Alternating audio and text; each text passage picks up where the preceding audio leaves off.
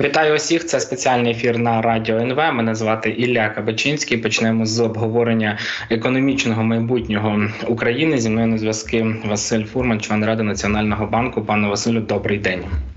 Доброго дня.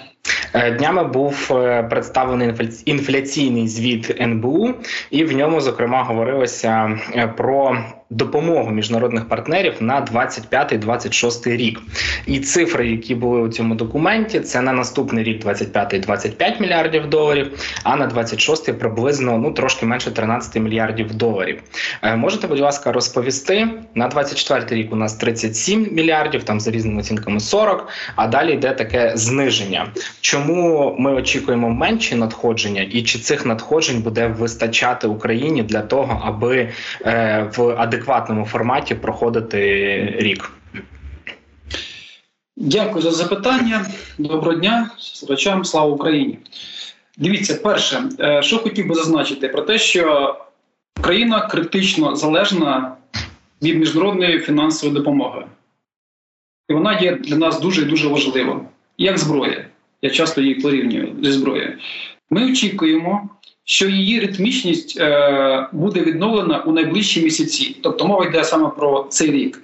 І Україна в цьому році зможе отримати 37 мільярдів доларів зовнішньої міжнародної фінансової допомоги. Давайте тоді пояснимо, що означає ритмічність нашим слухачам. Ритмічність означає про те, що ну от як в минулому році гарний приклад, коли ми там щомісячно отримали відповідні суми від Європейського союзу, від е, США. Це такі головні ключові два кредитори. Ми можемо потім поговорити. Там хто скільки надав нам, наприклад, там по минулому року, е, ну в принципі є перелік. А, Але це значить е, не в кінці року, наприклад, від США можна отримати там ті ж самі 10 мільярдів, але там в кінці року. Тобто не в кінці року, а саме ритмічно. Тобто для нас цікаво отримати, ну, наприклад, там по мільярду там доларів щомісячно, наприклад, від ЄС там також отримувати е, сплановану суму, тому що нам потрібно фінансувати видатки щомісячно. Тому от Нацбанк е, говорить про ритмічність е, та у відповідних сумах надходження цієї допомоги. Якщо ми говоримо про цей рік, то це мова йде про 37 мільярдів доларів. Це дасть змогу профінансувати дефіцит бюджету та утримувати міжнародні резерви на досить високому рівні. Згідно крайнього прогнозу, який зробив Національний банк щодо міжнародних резервів то вони будуть на високому рівні і в цьому році, і в 25-му, 26-му, ну 24-25 це сума більше ніж 40 мільярдів е, доларів. Це дуже гарний показник, особливо для нашої української гривні, тому що для валют ситуація на валютному ринку для нас повинна бути стабільною і контрольованою. Значить, далі е, у міру зниження безпекових ризиків у наступні роки Україна відновлюватиме здатність до самостійного фінансування власних потреб. Тож обсяги офіційного фінансування поступово зменшуватимуться. Завдяки подальшій активізації внутрішнього боргового ринку цієї допомоги вистачатиме як для фінансування все ще значних фіскальних потреб уряду, так і підтримання достатнього рівня резервів для забезпечення курсової стійкості. Тепер щодо прогнозу і щодо е, зменшення е, ну на 25 і на 26 роки е, зовнішньої міжнародної фінансової допомоги. Дивіться, перше, я хотів би зазначити про те, що Нацбанк не закладає в припущеннях щодо зниження обсягів фінансової допомоги від міжнародних партнерів жодних факторів втоми або припущень щодо розвороту там політики, наприклад, США. Друге, прогнози щодо скорочення обсягів фінансової допомоги у 25 та 26 роках від Нацбанку а, базуються на основному припущенні базового прогнозу. Це суттєвому зниженні високих безпекових ризиків із 25 року. Якщо буде по-іншому, ну тоді треба буде переглядати прогнози. Нагадаю нашим слухачам, що прогнози приглядається як Нацбанком, так ну основними прогнозистами та міжнародним валютним фондом, чи і світовим банком, чи українськими прогнозистами, тобто раз у квартал. Так от також хотів би зазначити, що якщо ми подивимося, наприклад, на офіційний прогноз НБУ річної давнини, то ми побачимо, що припущення щодо офіційного фінансування складали 20 мільярдів та 8 мільярдів доларів США на 24 та 25 роки відповідно що на 17 мільярдів менше ніж зараз. Отже, формально зараз прогноз став краще на 17 мільярдів щороку. Але ми всі розуміємо природу такого покращення. Війна триває і її інтенсивність не зменшується. у випадку з міжнародною фінансовою допомогою більше не означає краще. Як видно з прикладу із порівнянням останнього офіційного прогнозу з прогнозом річної данини, зростання обсягів фінансової допомоги свідчить про те, що війна триває, а ситуація із фінансуванням дефіциту бюджету залишається складною. На жаль, українська економіка не здатна генерувати на сьогодні необхідний для протистояння російській навалі обсяг ресурсів. Власні доходи бюджету покривають лише половину військові його видатків, як не здатні покрити цю потребу і доходи від заморожених активів Росії близько 4 мільярдів доларів США проти потреби у близько 40 мільярдів доларів США. Тому Україна продовжить покладатися на офіційне фінансування. А ситуація із замороженими активами вимагатиме більш лишучих дій від наших європейських партнерів. Тобто, ну дивіться, оце я зараз це коротко о, описав ту ситуацію, яка є ну там на цей рік з міжнародною фінансовою допомогою, і, наприклад, в наступні роки. Хотів би, наприклад, ще навести ну, деякі цифри про. Наприклад, зовнішнє фінансування минулого року, тобто хто нам надавав гроші, ну основні, хоча б кредитори, і в яких сумах. А, Нагадаю нашим слухачам, що ми в минулому році отримали а, близько 43 мільярдів доларів. Із них е, найбільше надали це Європейський Союз, близько 19,5 мільярдів доларів США, близько 11 мільярдів доларів. Далі Міжнародний валютний фонд, близько 4,5 мільярдів доларів. Японія близько 3,6 мільярдів доларів. Ну і Канада, наприклад, там 1,7 мільярдів доларів. Також надавали, але в менших сумах Світовий банк, Великобританія, Німеччина, ну і так далі. Скажіть, будь ласка, е, ось ці е, прогнози на 25-26 рік у випадку, якщо як ви сказали, ризик е, військові ризики зменшаться, безпекові гарантії покращаться. Вони виходять з того, що Україна просто буде витрачати менше на армію, чи виходять паралельно з того, що Україна навчиться, не знаю, там виросте економіка, навчиться ефективніше збирати податки, знайдуть керівників митниці, які будуть якісно працювати. Як, Як формуються ось ці цифри? Дивіться, якщо зменшиться безпекові ризики.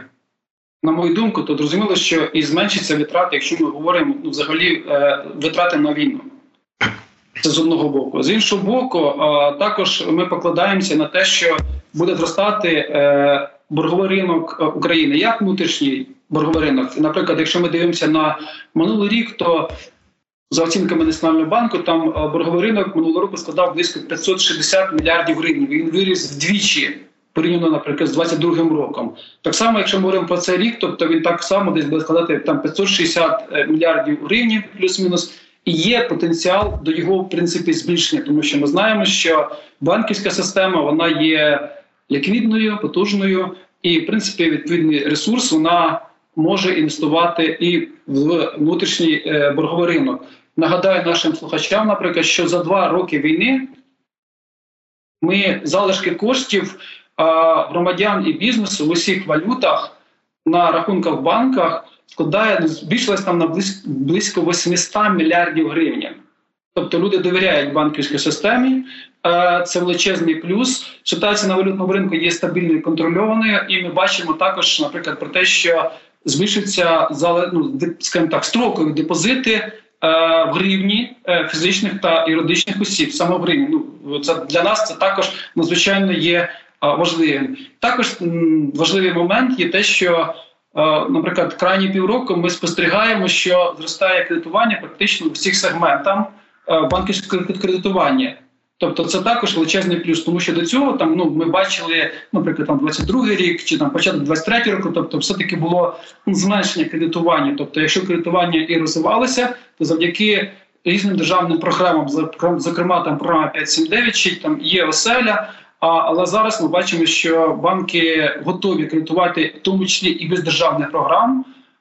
І в принципі є навіть там попередні аналізи про те, що там кредитування в цьому році може зрости там на 10% плюс. Тобто, це як на мене такий гарний показник. Скажіть, будь ласка, якщо ми говоримо про 24 рік, ви вже згадали ось це поняття ритмічної е, допомоги, і власне повідомлялося про те, що, от, наприклад, в січні ми отримали зовсім мало грошей від Японії, і я так розумію, що якщо ми говоримо про пакет допомоги від Європейського союзу в 50 мільярдів, е, перший транш прийде аж в березні. На що ми розраховуємо у лютому? Чи вистачає України своїх резервів для того, щоб пройти лютий без е, не знаю друку е, додаткових коштів, без е, якихось інших факторів, які впливатимуть на ситуацію в Україні економічно. Дивіться, дякую за запитання. Можливо, це питання і більше е, для міністерства фінансів, але я все рівно постараюся відповісти висловити свою точку зору. Перше, що стосується коштів від ЄС, в принципі, вони були і раніше заплановані, тобто, незважаючи на те, коли б рішення прийнялося чи в кінці минулого року, чи ну як зараз воно прийнялося, просто перший транш надходження цих коштів а, малося йти з березня. Е, І там йшла дискусія, яку суму коштів Україна отримає, чи 19 мільярдів євро, чи 9 мільярдів євро. Тобто, ну і ми чули а, з вуст уже прем'єр-міністра про те, що не мов би є там домовленість, е, де Україна отримує таки більшу суму. А перший рік, е, тому що програма 50 мільярдів євро, вона чотирьохрічна. Це дуже гарно для нас, тому що ще раз е, фінансування бюджету, так само як і надходження зброї в відповідних обсягах і ритмічним, є дуже важливим для нашої е, перемоги. Тепер, що стосується коштів США, там дійсно е, мова ж йшла, пам'ятаєте, що взагалі голосування щодо фінансової допомоги для нас воно мало ще відбутися було там в десь крайні в минулому, минулому році ще і ще е, в листопаді, в грудні ми мали отримувати гранти від США. Але в зв'язку з політичними процесами ми знаємо, що питання затягується. Е, і я навіть сьогодні там читаю пресу американську і бачимо, які там гойдалки.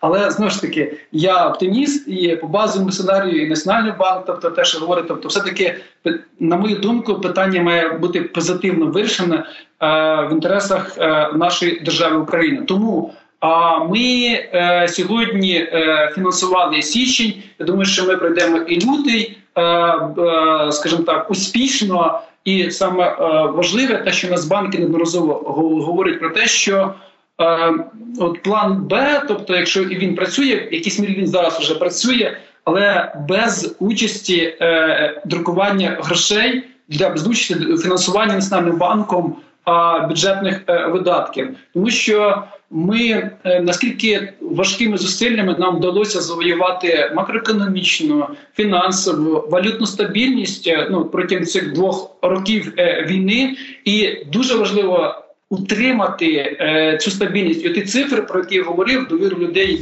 до банківської системи, до української гривні, тобто показники щодо інфляції, наприклад, тобто у нас рекордно низька інфляція. Це дуже класно для нашої економіки, для бізнесу.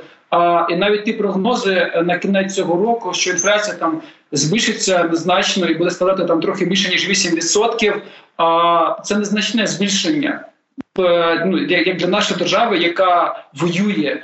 Е, і е, то це ці показники валютний ринок, інфляція, оптимістичні настрої там бізнесу і населення чи залучення інвестицій. Е, наскільки це можливо в умовах війни. Тобто я розумію всі складнощі е, ну, для інвесторів, а вони але але вони надзвичайно є е, важливими для нашої держави. І коли Нацбанк робить свої прогнози, наприклад, ми говорили про те, що Прогнози зі знаком мінус це безпекові ризики. Тобто, ми не знаємо, коли закінчиться війна. Ми говоримо лише про те, що ми це прогнозуємо, що там ну до кінця цього року війна буде. Тобто, а, а але прогнози можуть мінятися. І другий е, ризик зі знаком мінус це ритмічність і величина надходження міжнародної фінансової допомоги. Але є і ризики зі знаком плюс. Які це ризики? Це, наприклад, е, значне надходження міжнародної допомоги на відновлення нашої держави. Тобто я частково під час свого виступу говорив про те, що про заморожені активи е, Російської Федерації, і це питання воно є надзвичайно важливим і радує те, що союзники все частіше і частіше вже починають говорити. І якщо вони ще до цього часу були або думали про те, що Росія там добровільно почне виплачувати репарації за ту шкоди, що закінчиться війна, тобто Путін відведе війська, то вже всі розуміють просто про те, що треба Україні давати зброю для того, щоб перемогти Путіна. А щодо репарацій, тобто добровільних, тобто, мабуть, на короткостроковому періоді про це треба забути. Тобто треба шукати інші механізми, е, щоб надавати Україні гроші. І сьогодні ми чуємо вже, коли, наприклад, з Брюсселю лунають там ну, деякі пропозиції, щоб випустили дружні країни по відношенню до України, боргові цінні папери під заставу заморожених активів Російської Федерації. Цікава ідея, тобто цікаво для нашої держави полягає в тому, що нам потрібен ресурс на відбудову. І його треба давати Україні зараз. Не потрібно витрачати час. І Україні вже зараз потрібно готуватися своїми проектами.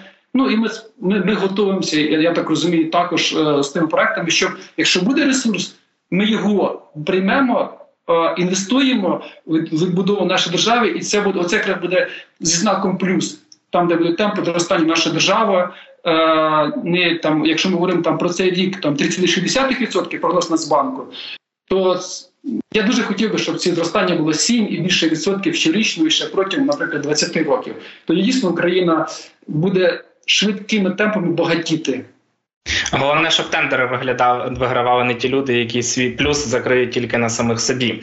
Я е, власне не просто так вас питаю про ритмічність допомоги і вплив на ситуацію в Україні. Ми з вами десь що два місяці зідзвонюємося і говоримо про курс долара після того, як він став е, контрольовано плаваючим.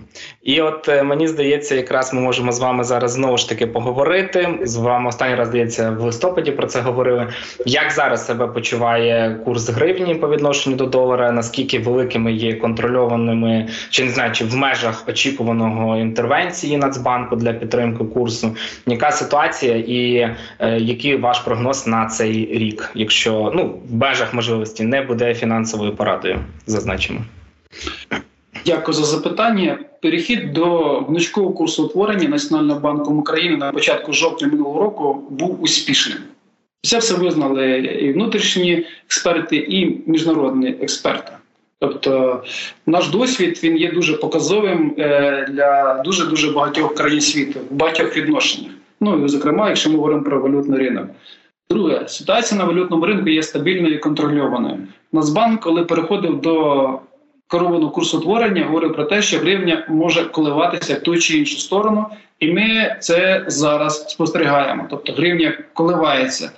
Третє, ми також заявляли, ну спостерігаємо, давайте так. Ми також на ринку, що є така в якійсь мірі сезонність е, коливання гривні. Тобто гривня, як до великої війни було, в якісь періоди послаблювалася, в якісь періоди посилювалася. Я пам'ятаю, як зараз вона тоді коливалася, наприклад, 19 рік, там від 24, від 24 до 28 гривень. Було так. Е, Тому е, зараз, е, скажімо так, в зимній період рівня послаблювалася, ми це спостерігали. Тобто зараз. Також буде сезонність, тобто аграрії, весна, літо е, може з великою ймовірністю і посилювати. Знову ж таки, це моя особиста точка зору. Тому якихось е, гривнепадів я чи якихось причин для цього я взагалі не бачу. Я вважаю, що якщо ви запитаєте, куди краще інвестувати, чи в долари, чи, наприклад, якісь гривневі активи, на моє глибоке переконання, гривневі активи є набагато кращими. Ну, гривневі активи це депозити в банках чи облігації. Військові облігації, да, ну це основні два. Тобто можна розуміло ще шукати там ринок на ринку, ринку нерухомості. До війни е, він був привабливим, та й зараз привабливим, просто там є ринок нерухомості, будівельна галузь, вона в кризі в якійсь мірі знаходиться. Хоча треба говорити про те, що ціни, наприклад, на житлову нерухомість вже там підходять до рівня, які було до великої війни, наприклад, на нежитлову там трошки гірша ситуація. Але е, в будь-якому випадку оці два фінансові активи, депозити ОВДП, державні цінні папери або військові облігації, тобто можна інвестувати, заробляти гарну е, дохідність. Ну по суті, ми сьогодні також е, це спостерігаємо. Ну і наші золотовалютні резерви це фінансова подушка української гривні. Ну, якщо ми говоримо, наприклад, про прогноз Національного банку на цей рік, то вони будуть складати там на рівні 40,4 40, мільярди доларів. Якщо ми говоримо, наприклад, про наступний рік 42 мільярди 42,1 мільярда доларів. Тобто достатньо високі е, показники е, золотовалютних резервів Національного банку України. А от знаєте, я хотів ще от е, спитати зараз. Ми отримуємо велику кількість е, допомоги від наших партнерів, саме і в бюджет, і там іншого виду якогось формату, яка до нас надходить, і це все дозволяє нам нівелювати дефіцит е, зовнішньої торгівлі. І власне, якщо ми говоримо про зменшення цієї допомоги у 2025 році, який план по заміщенню цього дефіциту? Чи є взагалі цей план, чи про нього говорять? Зрозуміло, що говорять Ложка, це питання можливо навіть і більше до Мінекономіки. А що стосується самого національного банку, ну ми розуміємо, що в нас е, буде зростати, наприклад, там сальдо поточного рахунку. І, наприклад, на 24 рік е, воно ну от е, буде складати за прогнозами національного банку там мінус 17 е, мільярдів доларів. Хоча прогнозно, що було там три місяці назад, там мінус 11 мільярдів доларів. Це 24 рік. Ми говоримо. Це ми говоримо про 24 рік. Якщо ми говоримо, наприклад, про 23 фактично, тобто по факту це там мінус 9,7 мільярдів доларів. Тому це сальдо поточного рахунку. А якщо ми говоримо, наприклад, про дефіцит державного бюджету в цілому, то хотів би ну так і навести деякі цифри, що, наприклад, державного е, в 2022 році він складав 25%, це без врахування грантів. Тобто, якщо з рахуванням грантів, то тому е, бо гранти, наприклад, це те, що ми не повертаємо, то там дефіцит складав 16%. 23 рік без рахування грантів 23%, Якщо з рахуванням грантів, то 20%.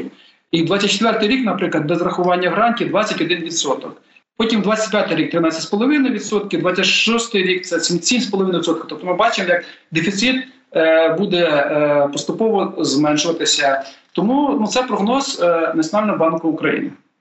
І ще один прогноз, який би хотілося обговорити, це зменшення дефіциту бюджету на 25-26 рік. Ви закладаєте до 13,5% та 7,5% ВВП. Відповідно, можете трошки ще про це от розповісти нам. Дивіться, ми е, ну от я на початку свого виступу говорив про те, що у міру зниження безпекових ризиків в наступні роки Україна відновлюватиме здатність до самостійного фінансування власних потреб. Тож обсяги офіційного фінансування поступово зменшуватиметься. Ну тут ми говорили зокрема і про зовнішню міжнародну фінансову допомогу. Зростатиме ВВП нашої держави. Тобто, а це ж показники, про які ми говоримо, це відносні показники. Чим більше буде ВВП, навіть при тих навіть на якщо буде зростати зовнішня міжнародна фінансова допомога, або не буде зростати, але будуть борги зростати, наприклад, то все рівно воно буде у відносних показниках вимірюватися. І коли ми, наприклад, говоримо про ну, про минулий рік, тобто е, співвідношення е, боргів, які має там наша держава до ВВП, тобто воно там складає близько 8, більше ніж 80%. Тобто з одного боку, наче і значне зростання, з іншого боку, ну по-перше, в умовах війни ви ж самі розумієте, тобто нам потрібно зараз фінансувати нашу перемогу. Питання в тому, яким чином потім в майбутньому будемо там віддавати гроші, це вже питання буде у майбутньому. Зараз ми критично залежні. І для нас сьогодні там чи кредити, чи гранти, чи в іншому вигляді те, що Україна отримує, просто нам цей фінансовий ресурс потрібен. При тому треба ж говорити про те, що зовнішня міжнародна фінансова допомога, яку ми отримуємо, там є одне велике але ми ж не можемо направляти ці кошти на війну. Тобто на фінансування оборонно-промислового комплексу, там зарплат військовослужбовцям і так далі. Тому для нас надзвичайно є важливим е, це те, щоб збільшувалися доходи українського е, бюджету. Тобто, а це кошти платників податків, вас, мене, юридичних осіб. І е, плюс залучення з внутрішнього ринку ОВДП, ну або військові облігації. І чому ми говоримо про те, що потрібно вкладати, якщо у вас є фінансовий ресурс, вкладайте в ОВДП і внесете свій внесок в перемогу над ворогом. Зрозуміло, що якщо дивитись на, на, на загальні цифри, ну наприклад, там бюджет цього року це десь близько 3, 3 трильйона гривень. Із них 1,8 трильйона гривень це доходи, ну кошти платників податків.